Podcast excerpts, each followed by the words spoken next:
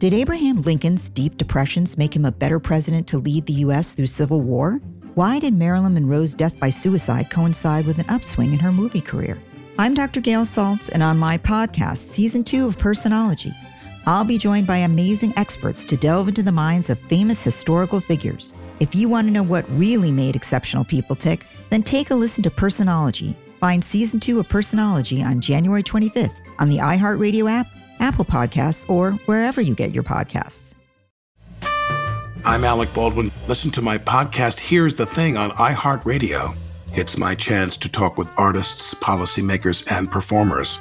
I always like to say I like being an actress, but I love being Kristen. So I've prioritized that a little bit more than my like desire to spread my wings or prove to people that I can be some dramatic actress. If you like listening as much as I like talking with interesting people, go to here'sthething.org and subscribe now on the iHeart app, Apple Podcasts, or wherever you get your podcasts. Serious Rap Shit is a production of iHeartRadio.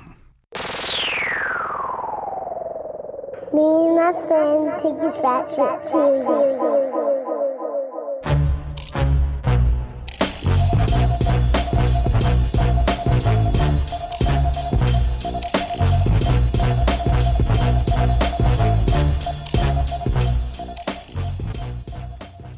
Hey yo yo yo yo yo yo yo mic check one two episode is this 139 139 one day i'm gonna remember what episode we're on. Episode 139 serious rap shit podcast. I'm john your host. I'm josh other host. And yeah we we about to get busy. How you been josh? I'm good man. Um last night i put the finishing touches on a temp voiceover and temp music for the documentary Nice. Um, sent nice. it out to you guys. So, you know, I feel good, man. Like I, I, watched it over now that it has like a full treatment on it, essentially. You know what mm-hmm. I mean? Um, and it's uh, it's it's like it's engaging and it's I mean like obviously I'm probably you know I'm talking it up I made the fucking you know we made the fucking thing so like like yo this shit is fine yeah. um but it's a uh it's definitely uh, it moves which that's what i worried about the most when i was editing mm-hmm. was like oh i don't want to sit on something too long. Like i want to make sure it make make this feel like it flows. Right right. Uh, um, and i feel like it does. Like i watched it with the you know with the music and the um, with the music and the uh, voiceover and it sounds good. I mean it's yeah. weird because it's me talking as if i'm uh, raj Right, right. From his perspective. Yes. Uh, so it, it's a little weird, but um, it's good. And like I had fun like picking out music and uh, placing that stuff in. Uh, you know, I, I put a little hidden gems in there for like you guys. Yeah. Um, and uh, you know, I can do whatever the hell I wanted to do with it because it's like you know, it's all temp shit anyway, so no one's ever gonna, you know what I mean? Like, yeah. no one can sue us for using their music. Right. It's like the demo. Yeah, exactly. This shit like um is really exciting. I, I can't talk about like the full thing because it's not yes yeah. like it's not done. But I I had a dope call uh, with a, a dope company this week and it's looking like I'm going to be doing some like hip hop documentary content for yes. them. Yeah. And this is like this is exactly what we wanted to get into. Absolutely. You know what I mean? So it's like it seems like on all fronts, uh, the stuff is coming. eh, The game is coming to us. Yeah. You know what I mean? Which I really appreciate. And it's like, you know, two years ago, three years ago, we weren't, you know, doing what we're doing, and maybe like we were doing this podcast, but the uh the hope and the ambition that we had it's cool to see some of that stuff kind of trickling in. Oh, definitely. Um, I mean, I remember we would sit there and like brainstorm ideas for two hours before we'd even record sometimes at your crib. Like we would sit right. there and be like, yo, man, why don't we do something like this? Or why is it, you know, we wouldn't even do it in, in a sense of like, why aren't we doing it? We'd be like, yo, why isn't someone, uh, you know, such and such place doing this kind of stuff? Mm-hmm and now it's like oh you know we we you know after a few of those talks it became like why the fuck we ain't doing it and yeah. like oh they should let us do it and then it became oh we're gonna just go do it right Right. You know what I mean? So Yeah, it's, it's cool to see. yeah, like I I even uh, edited together a little video for our homie Just. Um, Hey, Deck Four, Just. yeah, Deck Four's new single that he's working on uh, with our one of our other homies too. Uh, he's working with Vega, so um, which is dope. Mm. Um, Vega make that beat? yeah, Ve- Vega made that beat. Oh shit, nice. Yeah, I fuck uh, with that shit. Um, so I uh I, I threw together just like it just on a whim. Like he hit me up like, "Yo, do you think like this idea for this video would be cool just for something, just a, like a little promotional video?" And I was like, "Yeah." And he's like, "Oh well, I would uh I'll get you know I, I you think this you know the the guy would be able to do this?" I was like, "I could do it. Just send it over to me. Like I'll do it right now." you know what I mean? right. Um, and so I was able to sit and do that, and like I posted about it, and it was just like it's the idea of being like, oh, this is what we're gonna do now for what we, this is what I do for a living now. It's exciting because um, I try uh, to hold on to like the feeling of like childhood, like being playful and creative, and like it's you know as you get older, like that spark kind of leaves you. You know what I mean? But like when I'm sitting down, like obsessing about music and, and writing about it, or like making music or working on, you know, like this film stuff, which is music related, it makes me feel that same whatever, like creative rush that I used to get as a kid. And I'm grateful that um, life is kind of uh, made a way to where is like my work gives me that same feeling. It's incredibly fulfilling and it's exciting to know that we're going to be doing shit on like a deeper, grander scale. Absolutely, I get that same feeling I used to get when we were kids, and like you know, you'd spit a dope rhyme at you know third period lunch. And mm-hmm. like, you know, we were all like, all right, well, I'm going to fourth period. I'll see you at fifth period lunch. Right. And like I'd go and write a rhyme in fourth period and be like, yo, I can't wait for like y'all to hear this. Or like be at home that night and like writing something like, yo, I can't wait to spit this for them when we get to school tomorrow or whatever. Right. Um, you know, working on this kind of stuff is the same feel. Like, dude, as soon as I finish that video, I hit you guys up like, yo, is it cool if I send this over to you guys to check it out? Like it's that same feeling. Like you said, it it's dope to be able to work to do something like that as a for a living like to be like oh to get that same feeling where i was like when i was a kid and had that creative outlet it's like oh that's the same way i feel now and i i'm gonna do this to make money that's fucking love Right. Yeah, I don't want um I don't I don't want any kind any other kind of career, any other kind of work. You know what I mean? Like this shit whereas I get to stay connected with like the culture that we came up in.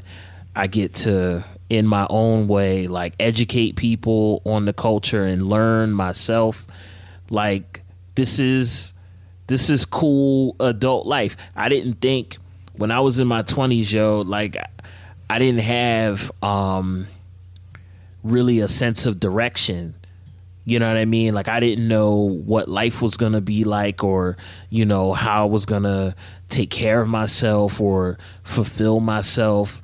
And I just didn't I just didn't have the vision for the shit. And it caused me uh incredible pain to not know where you're going.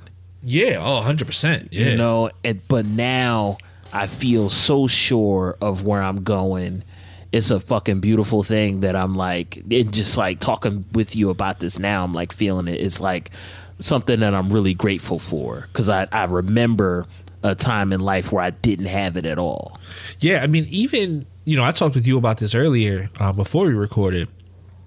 Even in the sense of like with my depression, like you know, me and you had talked when I was working my old job and I, the job I fucking hated, the nine to five bullshit. Like, I was depressed, like heavily, a large part of it was like, where am I going? Like, what is my life Yeah. like right now? Like, and where does it go? Like, is it is it this for the next 25, 30 years until I can get this, uh, uh, I can get uh, uh Social Security? Mm-hmm. Like, is this what my life is? Because Yeah. like, if that's what it is, it sucks. Like, you know what I mean?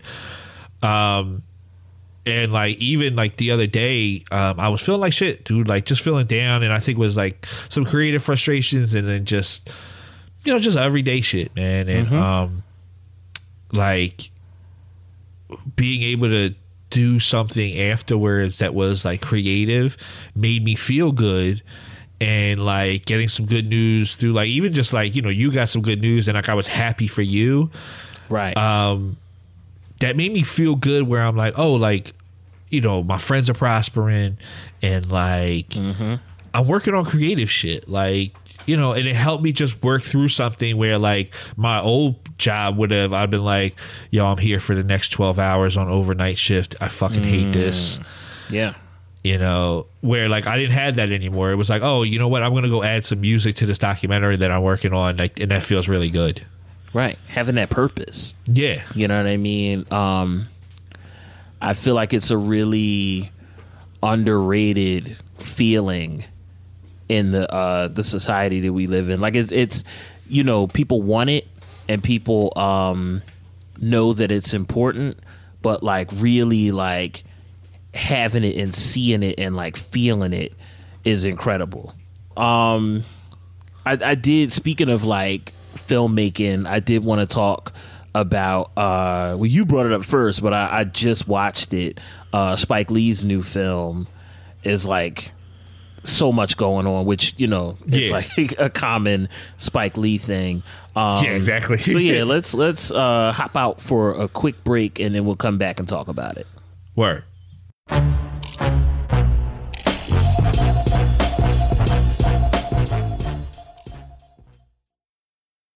What do explorers, an army officer, and a Minnesota insurance salesman have in common?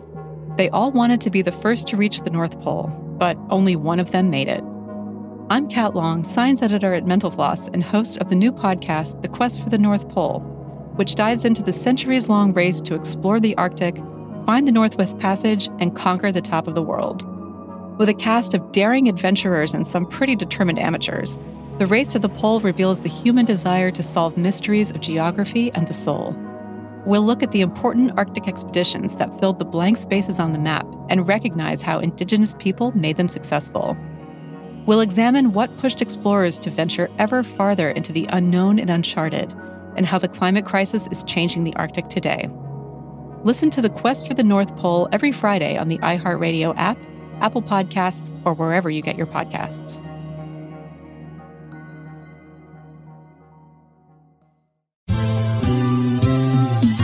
Have you written a book and need some insight into what comes next? Or are you passionate about cooking and want to know how to make it your career? Or maybe you just want to hear insider stories about the entertainment industry. Either way, we've got you covered with the Two Guys from Hollywood podcast.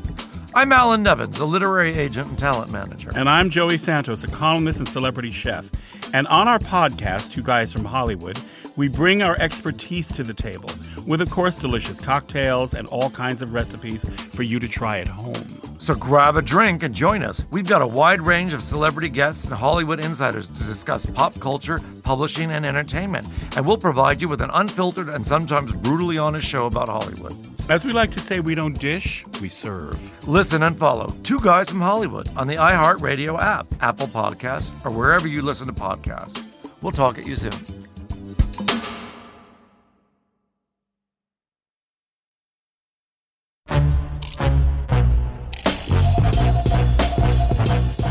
Boom.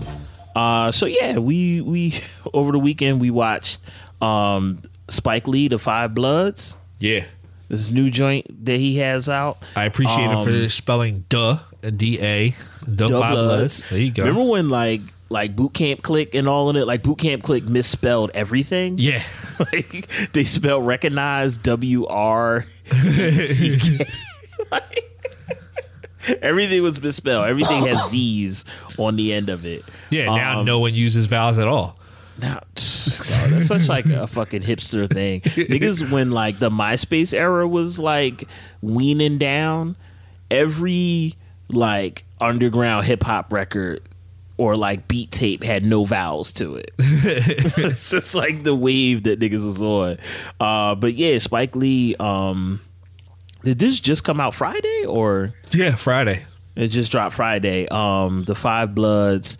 It's about uh, four guys who it was a whole team of five that were in the Vietnam War. Spoiler, you know. Yeah, If you listen to it, you haven't seen it yet. Um, five guys were in Vietnam. One guy dies, Chadwick Boseman. He gets killed, and the four of them, decades later, come back because they left gold in them thar Vietnamese hills. you know what I mean? And um, they go on this whole wacky adventure. I this shit surprised me because it's real. Um, the beginning is like the opening is like really playful where they're in the bar in Vietnam and they're playing like Marvin Gaye got to give it up and they're like Yeah. bopping through the crowd and shit. But like t- toward the like middle-ish end of this shit, it gets Yes, mad bloody yeah. and crazy. Yeah. Dog. I wasn't expect like you you saw in the beginning like with the Uh-huh. flashbacks to the war and people were dying. I, I this shit was like it was like random deaths that were happening that just Yeah, like, um. I I loved how it was shot. Like there's aspect ratio changes, so it's widescreen Mm-hmm. when they're like in current day, and then every time they would go to a flashback, they'd cut to letter. They'd cut to uh, four uh, four three. So they they shrink the screen down. Um, and they actually like I don't, I don't Mm-hmm. Right. know if they shot it on like eight millimeter, thirty five millimeter, or they just like threw a filter on because like you could do that kind of shit. Mm-hmm. Um, Yeah. uh, but like that was all shot like so it looked like it was shot from back then. Um, I appreciate the fact that he didn't even bother to like hire four other actors to play the young versions of like Delroy Lindo and Lester Freeman. I peeped that shit. Yo, with the first, because like it, it, uh, I don't thi- does it open with a flashback? Either way, the first flashback I saw, I was like, wait, them the same niggas. This is, it's just Chadwick Boseman with like four old guys in Vietnam. yeah, yeah. Yeah. Um, I was like, wow, they didn't even bother. They not even like dyed their hair Now, or like I feel like Spike has a little bit of that. I know he was influenced by like the French New Wave Uh-huh. kind of thing. So he he like he breaks he breaks up like the visual narrative a lot. He plays he's like a playful filmmaker. yes. You know what I mean? And and part that part of it to the fact that you saw in the flashbacks that like yo these these are like the same old dudes Yeah. from 2020 in this film is it's almost like a um like a like an avant-garde choice Yeah. that They- he would do that you know what I mean They're like I running love- around with beer guts in the. Uh, none of y'all would have been fighting in Vietnam looking like y'all look. I I enjoy um and he did it a lot in the She's Gotta Have It series as well. Spike Lee does this thing in his films now that um he alternates between live action film And and, still photos. uh, photograph and like Yeah. still shots. I love that shit. You know what I mean? Like it, there's one scene where they're walking through the jungle. They just found the gold, and they've got like heavy backpacks full of like gold bars on their backs, and they're walking. And the one brother's taking pictures, and then they just show the entire frame of the film, whatever picture he Yes, yeah. or whatever picture he just took. So it's like a bird Yep. in the air. You know what I mean? That shit's so beautiful, and I love that he did it. Um, how he did it in uh, uh, "She's Gotta Have It," because it was really another. I felt like playful, like avant-garde choice where you're just you're just seeing pictures, just still shots. You know what I mean? Um, so yeah, I've heard different as far as like reception to this thing. I've heard some people say, "Yo, this is one of Spike Lee's best things." Like I, I looked up a list of Spike Lee's best like top fifteen films. uh huh. I looked it up last night, and this was like number nine, or some shit. and it just came out. Yeah. you know what I mean. Uh, so I've heard people really like it, and then I've heard other people be like, "Yo, this shit is trash." It's, it's a weird, uh, conflicted reception to this film. Yeah, I um well, Spike doesn't. Spike didn't write this. Um, he only directed it. I guess like and produced it. But um, so I think I honestly I think there's script issues. Um, Yeah, there's yeah. one part like when they're at that temple and they're preparing for the shootout. Like that French chick just watched like one of her friends get exploded. And she's like laughing, like with the dude. And I'm just like, that tonally just doesn't feel like it would be how you would be reacting to this situation. Right. She Um, was sad for like a minute. Yeah, yeah. And then they were like, all good. Yeah, so I think there's some like tonal things in there that I, I mean, like that could be scripting issues. I will say this: it's probably one of the most beautiful things he's ever shot. It's gorgeous. Yeah, it, it's a beautifully shot movie. Like, and that's a lot of like directing. Like, you know what I mean? Finding these beautiful shots. Um, there may or may not be one of those still picture, still frame shots in the documentary that we're working on. Um, Hey. but no, I, I I applaud him in a sense because like you know, listen, a Spike Lee movie when you watch it has certain things to it, like you know what I mean. Um, and I respect him so much for doing like being brave enough to do those things. Because I'm gonna be honest, uh, I don't know if I'd be brave enough as a filmmaker sometimes to to break from norms Yeah. that he does. Um, that takes a lot of like bravery uh, to do those kind of things, and he's always done it. Like you know what I mean. His 1st film is that. Like so. From the from the gate. yeah. You know. The, um the original She's Gotta Have It is completely in black and white, except for the scene in the park where the couple is dancing, and that shit's in like fucking technicolor.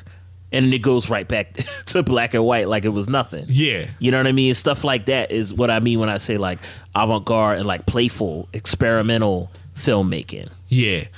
Um and he does a lot of that in this. Uh there's a lot of like and I like like there um the you know Delroy Lindo's character. First of all, Delroy Lindo, give that man an Oscar. Um And he been a beast yeah, for a long time. he's an unsung hero, dog, for real, for real. Yeah. He's been great in like everything for a long time.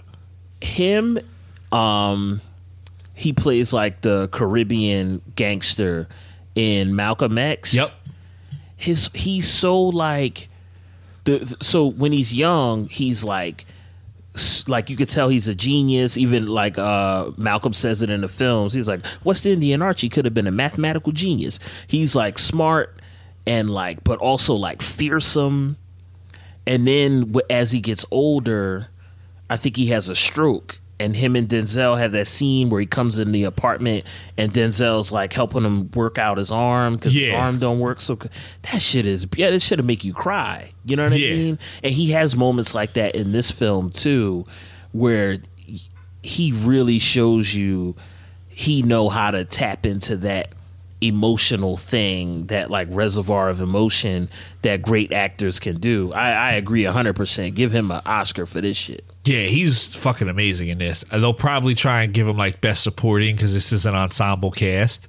Mm-hmm. Um, but he's fucking amazing in this. Man. he needs some hardware behind yeah, this yeah. When he like walks off in the woods toward the end uh, by himself, and he's like, he's crying but angry and. Mm-hmm. Like it's fucking masterful performance, dude. Like it, he's Yeah. he's amazing in this.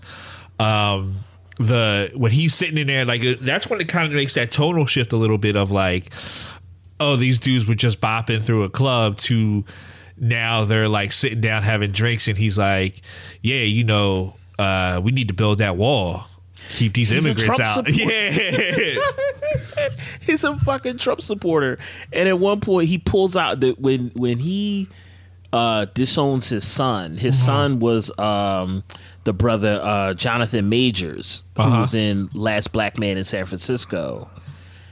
Delroy Lindo like disowns his son. They get into the, like this whole big fight, and he leaves the rest of his crew. But before he leaves, he pulls out the MAGA hat. yeah. put it- I was like, yo, you brought the hat to Vietnam? Fucking crazy, yo. It's so crazy. Yeah, um, I, I think there's some there's some really good stuff in there. Like I said, I think there's some script issues with the the Yeah. story. I think overall, um, but it's good. I think it's a uh, it's a really good movie. Beautifully shot, dude. I really can't get over how gorgeous it is. Um, it it made me wanna like I remember I was watching it with Liz and I was like, yo, I would go to Vietnam. yeah, It looked beautiful. yeah. Um, you know, part of it, like I'm watching it, like there's a part where they like go off to go find the gold, and like they're sleeping, like using a rock as a pillow, and I'm like, fuck, I, that's why I don't camp, dog. Like, Ugh. there's no that Not shit looks all. miserable. Um, You getting like Lyme disease and shit out there. Yeah. Uh uh Yeah. Uh, but no, I like because there's one point where they're like going down the river, and the one dude like flips up water in his hand, and I'm like, dude, you put your hand in that water? Like, what? You don't know what's floating Right. around in there. Like, I'm like that in like a creek that's like you know like Pennypack Creek or something. Like, I don't know what's in that water. Um, so yeah, I, like, but it, it's a fun movie in some senses. Like, you know, there's some decent. I was surprised how much action there was, um, because there isn't much really through like t- like two thirds, maybe three quarters of the movie. Yeah. It gets buck wild at the Yeah, end. yeah, it amps up a lot at the end. Um, it's a little long. Uh, it's like two and a half hours. I did, and, and I've heard that criticism from folks too. I did feel like, um, like the midsection of it, they could have edited it down. Yeah, you know yeah, I mean? absolutely. Obviously, like Spike's a master; he know what the fuck he doing. Yeah, you know yeah. what I mean. I'm like, who the fuck am I to? long to me yeah, too. who am I to tell like Spike to edit? But like, there's parts of it where I'm like, well, we kind of went over this already. Right, You know right. what I mean? Like he disowns his son like three times in the. Uh, Good thing. yeah. And he explains it a couple times, like, Yeah. "Oh, you know, my mom." Like, like, yeah, I feel you. Yeah, so there's certain parts like that. Uh there's cool stuff like again, one of the things I've like I posted this the other day. One of the cool things I've uh since like editing a documentary, one of the cool things is watching shit now is seeing the seams and everything. Yeah. Of like, oh, like, yo, that's cool. He used this kind of dissolve. He used this like uh um, there's one part where he uses a divide that's like a top bottom divide where it just like it starts with an all black screen and it slowly opens to like show you this beautiful fucking scene and i'm like that it makes it so much more powerful when you do that like you know what i mean so certain shit like that like i can really appreciate that you know i might have saw that and be like oh that was cool but now i'm like oh like i know why he did that Right. Yeah, he's he's a living master. yes absolutely At this shit at this point. It made me um it made me think about my like 10 favorite Spike Lee films. And it was hard, yo. Like it was really I just I didn't like post it anywhere. I just did it like for myself to think about. But it was difficult and it wasn't there were like certain films like Girl 6 um Jungle Fever, like films that I loved, um, Four Little Girls, that I really I was like, damn, I can't keep I can't put them Jones in here. Yeah. it's too much. The the list is already too top heavy. Like 25th Hour is one of my favorite Spike Lee films. yeah You know what I mean? But you don't even you don't even hear that much about it. nah And it's it's a it's an incredible movie. Yeah, I mean, honestly, I would say maybe it's his most beautiful movie before this one. Like some, like some of those shots in the club, the lighting, like it's just fucking gorgeous, man. And that shit it came out 2001 Yeah, I was or about to say a, a long time ago now. that shit like i'm sure you could put it on right now and it look like it pops visually Yeah. you know what i mean certain shit that was shot in the early 2000s um we were kind of making the transition or we, we had made the transition from you know film shooting on film to like strictly digital Yeah. and a lot of that shit don't hold Nope. up like we we watch a lot of uh reality tv like early two aughts reality TV, and some of that shit looked like bullshit. Yeah, you know what I yeah. mean? Twenty Fifth Hour holds up beautifully Yeah. visually. Yeah. it did. At least the last time I watched it, which was probably uh two years ago, the shit looked good. Yeah, definitely. Um, I, I and I mean, this may be even more beautifully shot. And part of that is just like the surroundings he has, whether they went to Vietnam to shoot this or not, which I'm not sure. Um, it looks like it. Um, It, yeah, yeah. for at least definitely. part of it, it definitely looks like they went to you know some, at least some kind of Asian country where they went and that could shoot and, and passably make it look like Vietnam. Um, Right. but uh it's beautiful like some of the fucking scenes are just gorgeous like the background um and like so much of that makes a difference because it makes what's in front of you like center camera pop even more Right. Um, right. and that's important uh, when you're doing that kind of stuff. And like, you know, maybe, you know, sometimes he may have been handed that script and been like, yeah, there's some like weak shit in here. I'm going to have to like prop it up visually and make it even more interesting. Yeah. Um, I think some of the stuff at the end with like him, his dad, like, like part, like here's like a couple script shit that I looked at and was like, why did they wait till they were all like 70 to go to fucking back to Vietnam to go do this? they even allude to it. They're like, um, when they find Chadwick Boseman's remains, they're like, you know, it took us a little longer uh, than we thought. Yeah. You know what I mean? I'm like, dog, y'all was there in 1971. Yeah, exactly. You know what I mean? Yeah. Like, it's 50 years ago. Yeah, why'd you take so long to go back? Whatever. Okay, like, you know, whatever. Like think but something like that, it's like one line said by one of the guys could have like helped that. Yeah. You know what I mean? Like maybe we maybe we had a falling out. Exactly. couldn't, yeah. couldn't get the whole crew together. I know at one point, um, my man, uh, shit, that Yeah. dude, um, he said that I think it was him. It was either him or the character Otis said that a mudslide had kind of revealed part Yes, of the yeah, that's true. So maybe that was them Yeah. being like, "Oh, you know, we couldn't have gone back because it was buried under Yeah. all of this." That's like, true. You know what? I think that's right because I think he says like all our landmarks were gone.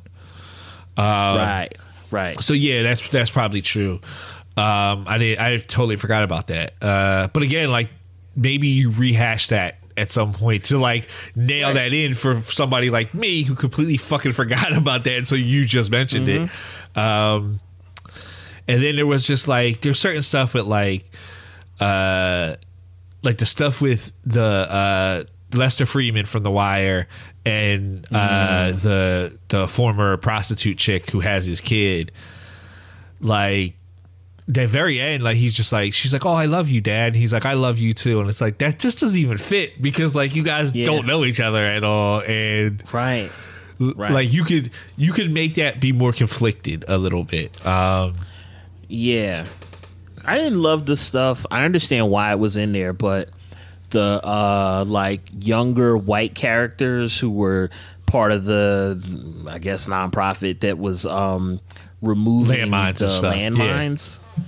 I didn't love any of their like, Nah. any of their sections. Nah, not at all. And I like the one dude, the dude, the chunky dude with the glasses. I like him. I've seen him and stuff, and he's good and stuff. Uh, Yeah, but he didn't really have anything to do. Like, you know what I mean? No, he when they were um in the temple and they knew uh that folks were coming for them. They're like, you know, p- doing their plan, and they're like, "All right, you get a gun." You get homeboy just Yeah. he he like hid behind a wall. Yeah, exactly. While all the shooting happened, and then he walks out just like, "Oh yeah, Yeah. doo-doo-doo." Like, I'm in this movie too." Like that, I didn't love that part either. Yeah, nah. Um, there, I mean, there's certain stuff like that, but like you know, it is what it is.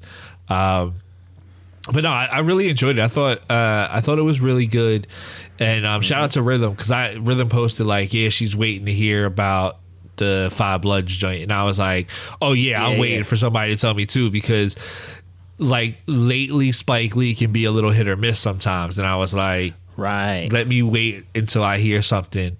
Um, but I think a lot of this, um, because there's flaws to it, I think a lot of this falls squarely in the lap of like the bravery of Spike Lee as a filmmaker. Mm-hmm. So Yeah. I think that like I, I honestly think that that helps out so much for this. Yeah, absolutely.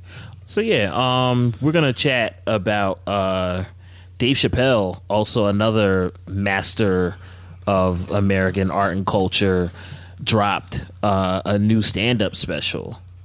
Uh, Yes. eight forty Mm-hmm. So yeah, we're gonna jump into a quick break. We're gonna come back and we're gonna talk about that as well.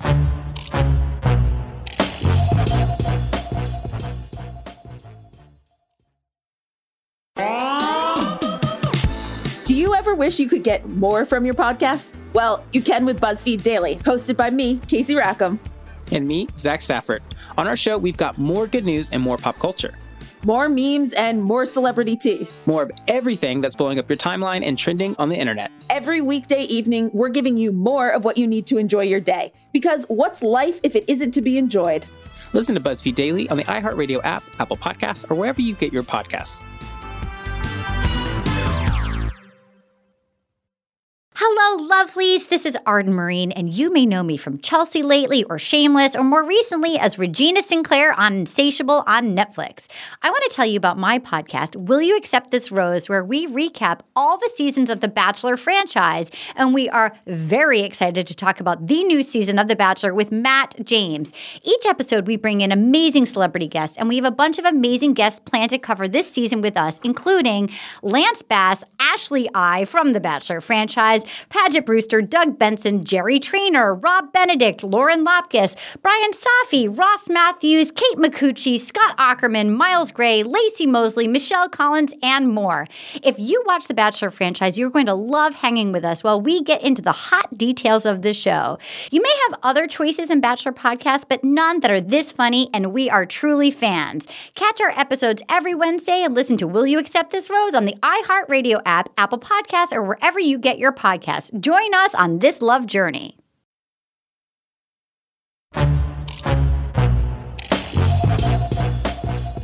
Boom. So this week has been like it's been lit with uh you know i know folks hate the the word content uh but we you know we've been getting blessings you know what i mean yes absolutely um, netflix hit hard the netflix was dropping bombs yeah, yo, I've been watching uh the whole quarantine. I've been watching BT Plus. this shit made me the Spike Lee shit made me jump back on Netflix. You know what I mean? But um Dave Chappelle also dropped um a new stand up special. It ain't really I don't comedy. Know. I was about to say I don't know how much stand up really aside from like and he doesn't even really stand up that much. He kind of sits on that stool for most of it. Right. Um, he's he's like yelling at America. Yes, yeah, you know yeah. what I'm saying? Like like a, a righteous anger. Yes. Um, eight forty six. Um, this is interesting to me. It's it's a direct response to the murder of George Floyd and you know another 500 years yes. of black folks being terrorized by white supremacy globally. Um, but Chappelle, uh, he really, it feels like he really just uh, let out, you know, all of this righteous anger uh-huh. that was inside of him. Yeah. Um, it was like a lecturing from Dave Chappelle to America. Right. Um, right. And there's some really honest and like uh, you can feel um, you can feel brokenheartedness in certain aspects of it. Like he says, like you know, they kneeled on him for eight minutes and 46 seconds. He was like, that's my birth. That's when I was born, 8 a.m., 8 46 a.m. Mm-hmm. You know what I mean? Yeah. Like you could feel like the the connections he makes. You know what I mean? And like, um, it's another part where he mentions uh, uh, something, and it's like that's my birthday. Like, you know what I mean? Right. Um, right.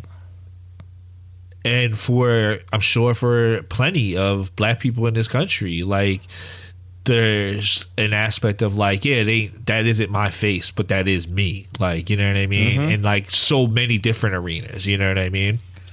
I think part of what um I think there's a, a multiple uh, number of factors, and we talked about them on episodes prior to this.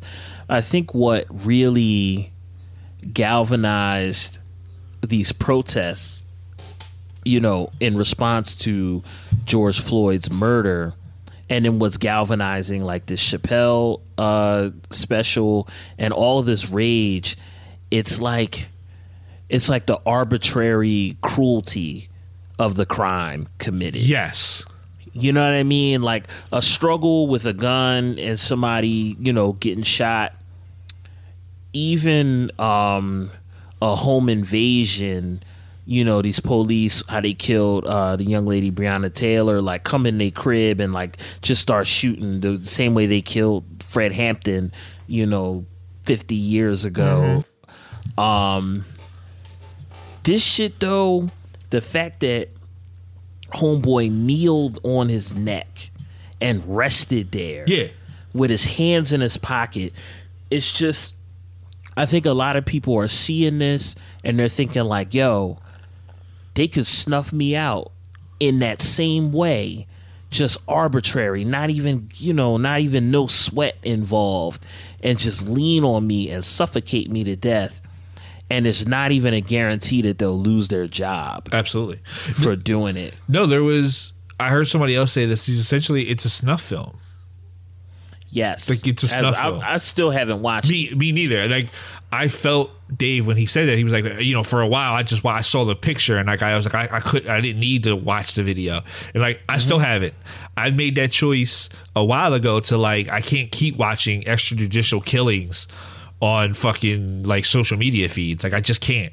You know what I mean? Right. Like I right. one was lo- more than enough. Like you know what I mean? Like Mm-hmm. I, I didn't need to. I don't need to continuously see it. That doesn't mean I'm ignorant to what's going on. I just I don't need to see it all the time. It just it's too much. It's fucking too much to watch. I can't think of what year that was. Um, the last one I watched, I want to say it was 2013. Somebody had just it, it might have been um, after they executed Troy Davis. Like one thing had happened. Uh huh. It, it was it might have been Troy Davis. It might have been when Trayvon Martin had got killed. So it might, it might have been like 2013, 2012 or 2013. One thing had happened at the top of that week. And then by like that Friday, there was a video of a homeless man in LA. I remember and the this. cops the cops just ran up on him and lit him up Yeah. for nothing. And because he he was probably having like a psychotic break Absolutely. or something, or he was just outside because he don't got no fucking place to live. Mm-hmm. You know what I mean? And they ran up on him and they laid him out. And I was like, you know what? I'm never watching this shit again. Yeah. I didn't watch uh, Philando Castile. I was like, I'm not watching this shit. I didn't watch uh, the Nipsey shit Yeah. No. Because that was that was floating around. I was like, I'm not looking at this shit no more because this shit is traumatizing us and re-traumatizing us, and it's I'm, I'm an active dreamer anyway. You know what I mean? Mm-hmm. Like I dreamt the shit. I was in Vietnam. Now that we're talking about Yeah. the uh, Five Bloods, I watched that shit and went to sleep. And the dream I had was the uh, remember they were in the market uh, with the river in it yes. Yeah. Yeah. Yeah. That shit was in my dream. I was laying in that water. So my yeah. psyche, my psyche uh, responds to stuff. You know what I mean? So I was like, I'm not watching this shit no more. And you know, there's issues with Dave Chappelle.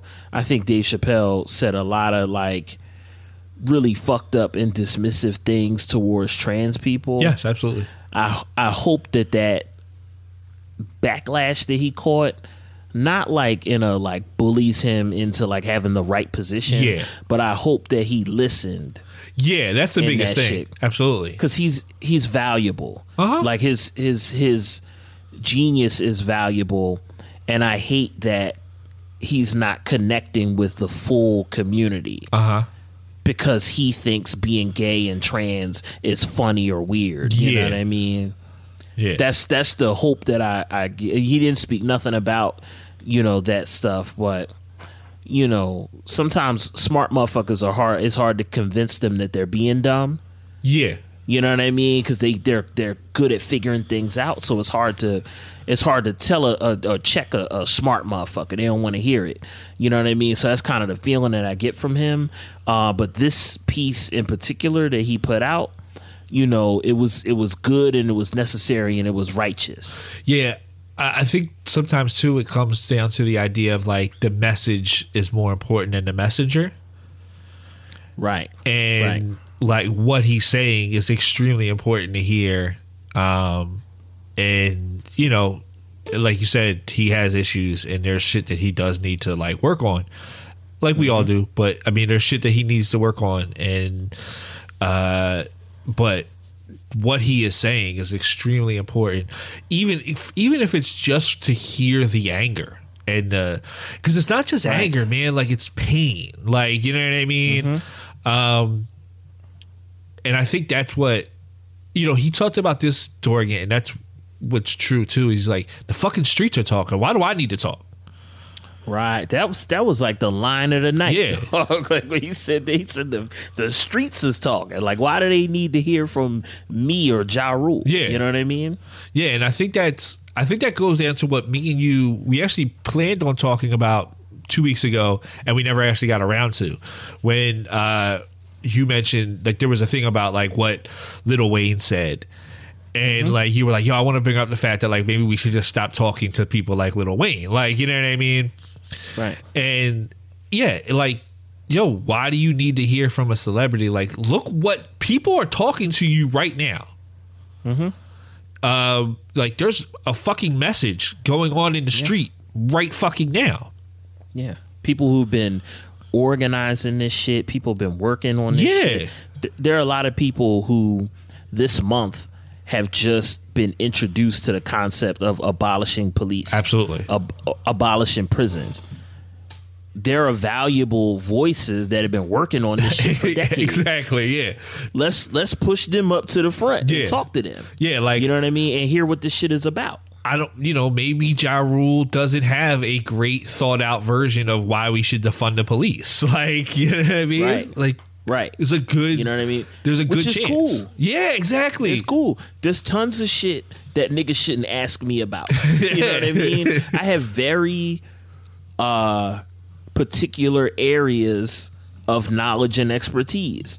And that's fine. I love the fact that other motherfuckers know shit that I don't know. It mean that we as a collective are figuring this shit out. But when we I understand the call for celebrities um to say something. Uh-huh. You know what I mean? Cuz like we're invested in these people. I, I this is like the silliest thing in the world. Um Sarah Michelle Gellar, who played Buffy the Vampire Slayer, threw up like a, a, a Black Lives Matter joint. Yeah. You know what I mean? On her Instagram. Like, we don't need that. You know what I mean? But niggas is emotionally invested in this person's work. Yeah, It's cool to see. Yeah. You know what I mean? So I understand why people get so upset when celebrities don't say nothing or when they when they say the wrong thing or when they come out and they righteous and they on point with the people, it make you feel good. You know what I mean? So I get it. Um but they don't need to be the center of this conversation. Yeah, exactly. You know what I mean? The people who, the victims of this shit, obviously, the communities that have been victimized by this shit, and the people who've been organizing, theorizing, strategizing around this shit, this is their time. Uh-huh. And I think that's what Chappelle was saying. He's like, the streets is is hashing this out. The people are talking. Yeah. We don't necessarily need my take on it. No, and you know what? He took his time and put out his thoughts when he collected them. Right. That's another thing. We don't give motherfuckers time. Yeah, everybody wants a, an immediate reaction from people, and it's like you know, some people listen, man. People internalize shit and deal with shit differently. Like you know what I mm-hmm. mean. I think you know the idea of like silence is compliance and shit like that. Like there's there's value in that. Like you know what I mm-hmm. mean. There is value in like, but I'm not always looking to, you know, celebrities for that or, you know, I'm looking at people who are supposedly supposed to be leading in these situations and they're, you know, quote unquote our politicians or whatever and they're just like, yeah, um, you know, maybe we should give more money to the police. It's like, no, you're not fucking listening, dude. Like, you know what I mean? We're talking about defunding the police, not give the police 300 more billion dollars or whatever. Right. Right. Like you're, you know what? Maybe you should have Jay silent because the fuck you just said. You know what I mean? I, and I think that sometimes, you know, immediate reaction isn't something you always need. Um, I'd rather see sometimes have somebody, you know, give me their collected thoughts. Yeah. A measured, not even just measured, but just like a thought that you took time to sit with and develop. Yeah, hundred percent. You know what I mean? Yeah, it's Yeah. important. It's important, and I, I think, you know, um, it was a lot of righteous anger and pain in 846, and Mm-hmm. you know, I think it was important, and it's an it's an important mark. Um, and like you said, like you know, he has a lot of issues. Uh, Dave does have issues, right? But Mm-hmm. you know, to deny um, the genius he's put out um, in the past would be to say like you know there's a reason why he won the Mark Twain Mark Twain award, right? So Mm-hmm. you know he's put out some fucking next level shit, and he's he's absolutely like gonna like go down as one of the greats. Oh, yeah. like already he could live to be you know ninety years old or Mm-hmm. not, and is you know he's he's like already stamped. Yeah, yeah, no, and I I think there's um I think there's a big value in that uh in in the idea that like you know you wanted it you wanted it and he gave you his collected thoughts on it. You know what I mean? And to have like you know where we're you know. Even though there's still uh, protests going on and that kind of shit, but like, you know, now we're two weeks removed from the initial like bombardment of everything, and there's still righteous fucking anger. And like, Right. what I would what I want to see too, and the, so I thought about tweeting this out, um, and I didn't. Uh, but like, I hope people realize, you know, we're not just gonna like shut up because you took down a couple statues, and like you know. You passed fucking Breonna's law, and you still haven't arrested her killers, but you passed Breonna's law. So crazy. Um, and uh, I think it's a a situation of like, you know, we're not just gonna let this shit go. Like, this isn't gonna be something we let just go away.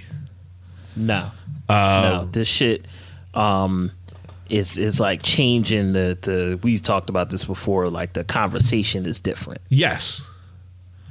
Yeah, I think it's important that we uh we you know, people know like, yo, listen, this isn't going away. We about to we gonna be on that ass about this shit making real decisions. Like I saw like just a reaction I saw from people toward like what's going on here in Philly with the you know, there was the budgetary meetings and like they got, you know, three thousand emails about wanting people wanting to be able to make their voice heard.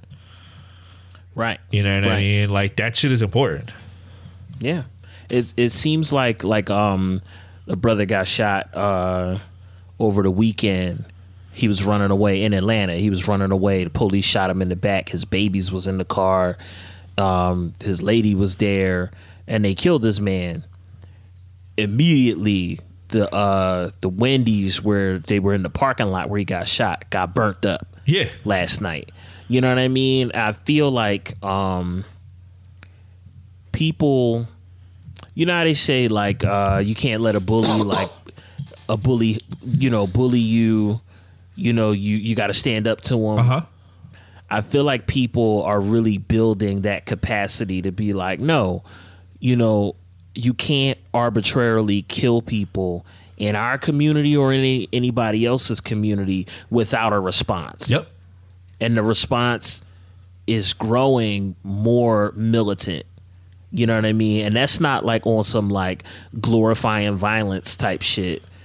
It's on some we in this country have to renegotiate our relationship to policing. Yeah.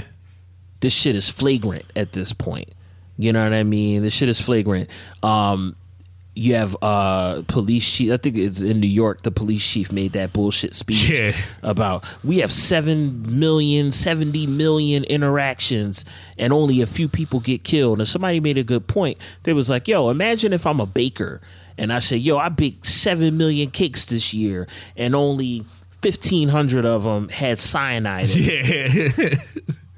You know what I'm saying? Like, get the fuck out of here. There, there can't be this armed class of individuals who have a monopoly on violence, who are largely unaccountable. They have unions that protect them. They can't be allowed to roam around our neighborhoods doing whatever the fuck they want to do.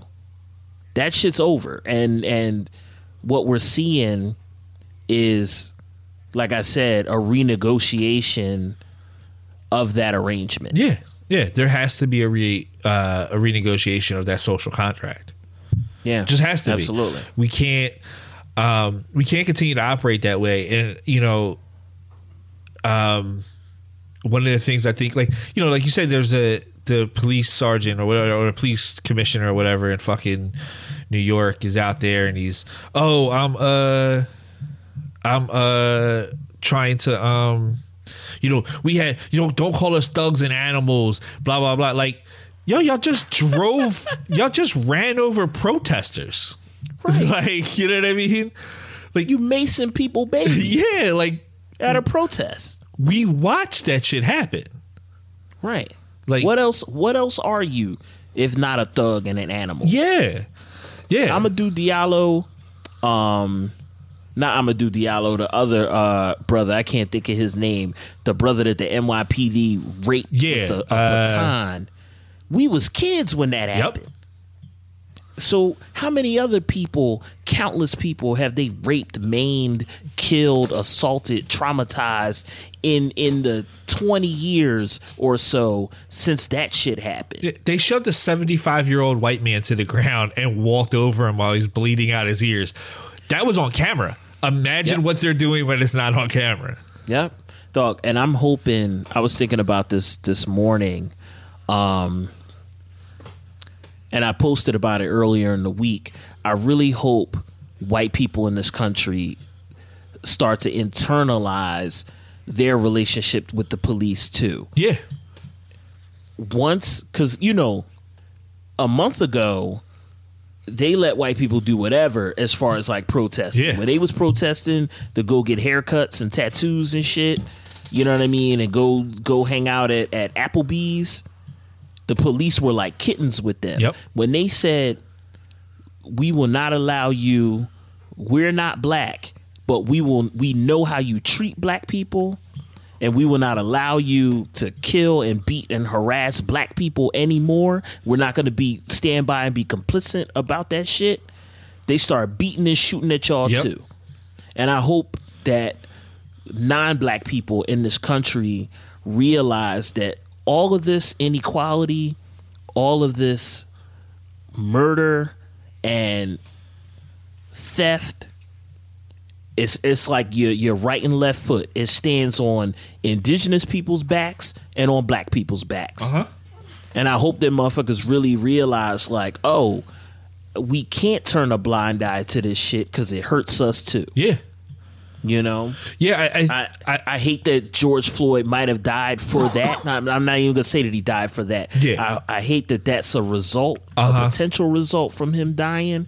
But we got to start thinking about this shit differently. Yeah, no, completely. And I think that's something, uh, you know, I, like I was talking to a friend and, and, you know, we were, we were talking about the situation and he was like, yeah, but you know, once things like, you know, open up some more, people will go back to their regular lives and blah, blah, blah. And I was like, yeah, but it's more about like, you know, the one out of every 10 people that actually just got radicalized because of this.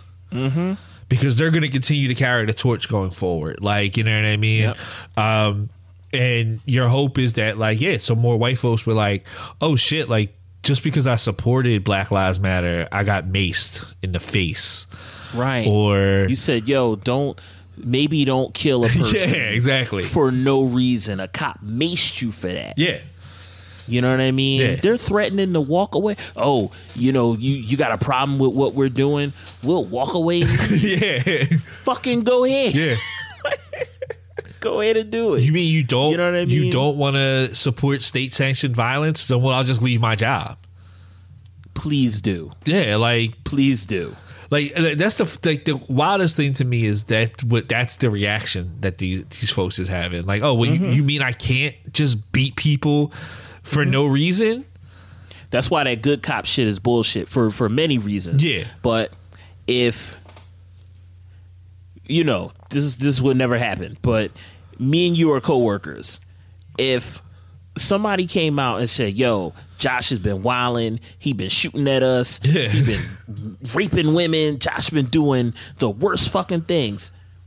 There's no way in my conscience where I could be like, "Oh, you don't rock with my man, then you don't rock with me." Yeah. If the shit's true, because they know it's true. Yeah, yeah, They exactly. see they see their fellow officers. There are probably cops. I know for a fact that there are cops that go out on the street and they're not wilding like these other cops are. Mm-hmm. But the fact that y'all can all fall behind the worst of the worst, it tells me that y'all are the worst too. Yeah, exactly. Because there's no way, you know, we've we've seen folks in you know like our local music community that were abusers and shit. These motherfuckers are pariahs. Yeah, now. exactly. They got We don't want to. Yeah. yeah, we don't want to stand next to them. It's niggas. I ain't gonna say the nigga name. It's a nigga right now. Listen to that about. I'll say it. It's a nigga right now that's a, a pariah in our city, and the only shit that he do is with out of town niggas. Yep. And he walking around with a mask on. Yeah. You know what I'm saying? So, uh, if the police that were good police were actually good and were actually invested in humanity, they would ride on the other ones. Yeah. but they don't. Yeah, they no. protect them. And, and that's the and that's the thing. So Yeah. um, I guess we should start getting ready to wrap up. Uh, yeah, yeah. Let's chat. I don't. I don't have any albums. I just wanted to give a shout out to one song. yeah, yeah, yeah. Go ahead. Um, go ahead. You can talk about that. Yeah, uh Lil Baby put out a record called uh The Bigger Picture. You know what I mean? And it's like in a way in in the same way that uh All Right was kind of taken up as an anthem around like the Ferguson and like the Mike Brown protests. This is looking like it's going to be the song for this moment Yeah. for the uh, George Floyd protest. So yeah, like big up to him.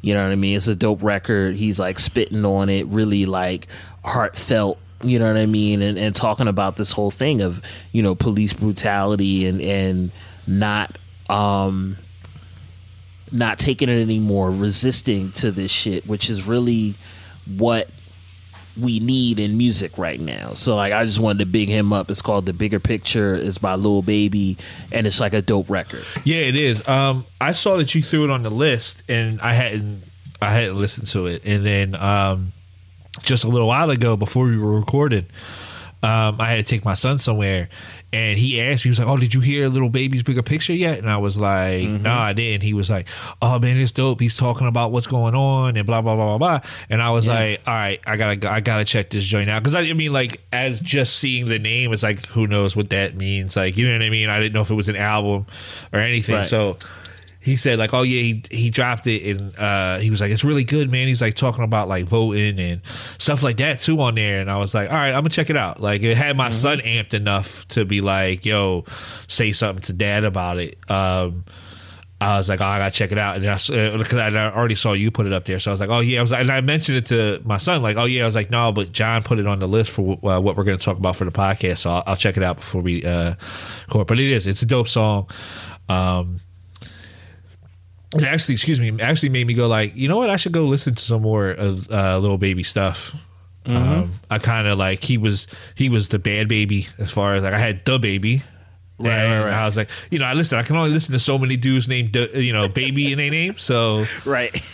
I'm gonna start, you know. But nah, this dude, uh, this joint is actually dope. So I'm gonna go check it out. Um, I mean, uh, check out some more of his stuff. But um, this song is Yeah. actually dope. The beat's real dope too. So um, Yeah. I checked out the dude, uh, RMR. Okay.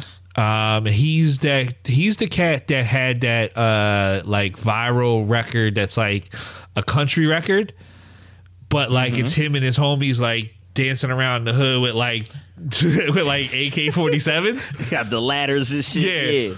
Yeah. Um. So I checked out that. I didn't know that was him at first. I saw it pop up, and I'm like, "Why is this the lead record in titles like new releases?" Um, because I didn't know that was. I thought that was a joke. I, when I first saw that, I thought this was oh, this is like some TikTok type shit or some shit. Right. Um, I thought that was kind of, but you know what? I thought uh, "Moo" by Doja Cat was a joke for too. So you know, right. Right. um, so I checked that joint out, and uh, it's um, it has some highlights. Mm-hmm. Um, the joint with him and Westside Gunn is really dope. Oh shit. Yeah. Um, there's a joint with him and uh, Future and Lil Baby, and that joint's Mm-hmm. dope. Um, and then there's a joint, I think it's called like Never Coming Back or something like that, um, about like him and a chick or whatever. It's actually really good. Uh, I think he's kind of like not final. You know what it kind of reminds me of? It reminds me of uh the Weeknd's first joint that like triple mixtape thing that he released. Where you're listening and you're like oh this is really good. Uh, this is uh you know what i mean? And it's like oh he hasn't reached final form yet. Mm, word. um what i worry about is he's a super product of like um music industry shit. Mm, in what way? Um, I was reading an article because like I pulled it up. I was like, "Who is it?" So I pulled up the name, and I there's an article that popped up, and it was like that viral that video that he first did. That's like like the country music joint. Like it got text message to like every music reporter around or some shit like that. Oh shit! And Yeah. like his so there's there's a machine there. yeah, his manager is like one of the biggest managers in music, and like so, part of me went like, uh, I wonder how much of like this is, uh, like industry, like prop type shit. Um, You know, it's crazy. I don't mean to cut No, you no, no, off. you you know, the shit that was like that that bugged me out. Remember the uh the whipping the Nae Nae shit? Yeah, dog.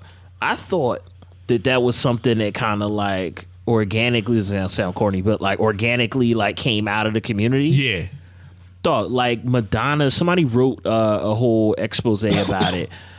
Madonna, like a, a marketing company that Madonna owns a part of, manufactured that whole fucking sensation. yeah, and so so I was like, uh, and then like it's. Oh, he's he's doing these uh like country ballads, but he's got a ski mask on and he's toting guns, and I'm like, am I gonna find out this is some bullshit of like you know what I mean? Like almost blackface type shit. Like I'm not gonna be happy. But I will say this. Whoever dude is, he is talented. He can sing. Yeah. Um you know, I hate for it to come out that it is some kind of like just complete industry plant shit. Um, but he is a super talented dude. He can sing his ass off. He kind of has like almost a uh, Usher sound to him a little bit. Um, actually made me go like, I wonder if this is Usher. Like, remember when the Nas the uh uh Your Old Droog rumors were like, yo, it's Nas putting out uh I was like, I wonder if this Usher putting out like some gangster shit. But um uh-huh. No, I was like, he does have like he, there's certain shit he kind of sounds like Usher, but not all the time. Um Right. but he kind of he's like his his like most influential artists are like Drake and The Weeknd, shit like that. So you definitely hear that. Uh, so it's it's dope. Check out. It's only eight songs too, so like that was awesome. Um, it's a dope to check out and just kind of like it's like halfway decent. Like just some good shit on there. It definitely Right. makes me go like, oh, I can't wait to see like what this dude final form is as an artist. An artist. You know what I mean? We- Maybe we'll never get it because it's like the industry is trying to shape him to what they want it to be, type thing. Who knows? But um, I would say check it out. Uh, you people may like it more than I did. I, I dug it. I thought it was cool. I think there's like four, maybe five tracks on there that are really, really good. Um, but yeah, I, I would say check it out. It's called uh, "The Art of Dope Dealing Is Dead" or what the hell it's called? something like that. Hold on. Yeah, it's uh, drug dealing is a lost art, Drug dealing is a lost art. Yeah. which is an insane title. yeah, exactly. Um, But yeah, I would say check that out. Uh, but other than that, yo, uh, you can catch us on Twitter at Serious Rap Shit and Instagram at Serious Rap Shit. Um, you can catch me on Twitter and Instagram at Indy I N D I underscore SRS. Um, You're John underscore Liberator on Yeah. Instagram and Twitter. Um, and we will be back next week with some more Fire for That Ass. Mm-hmm. Word. Peace. Peace.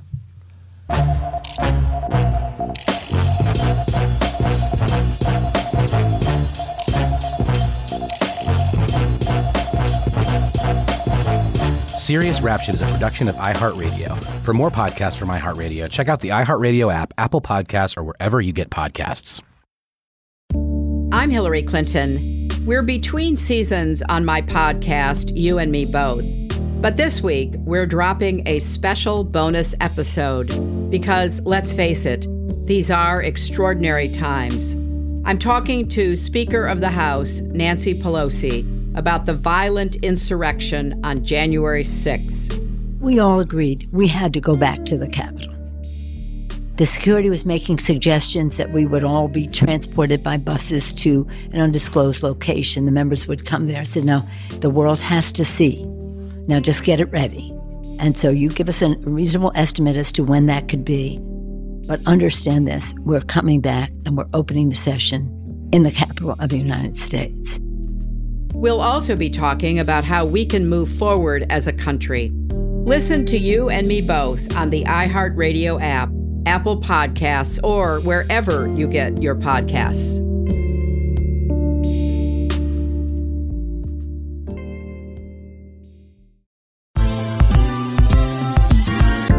Ever wondered how a book gets made into a movie? Or how to master the art of cooking? Either way, we've got you covered with the Two Guys from Hollywood podcast. I'm Alan Nevins, a literary agent and talent manager. And I'm Joey Santos, a columnist and celebrity chef. On our podcast, we're going to be serving you a fresh perspective of the entertainment industry alongside our favorite celebrity guests. As we like to say, we don't dish, we serve. Listen and follow Two Guys from Hollywood on the iHeartRadio app, Apple Podcasts, or wherever you listen to podcasts. We'll talk at you soon.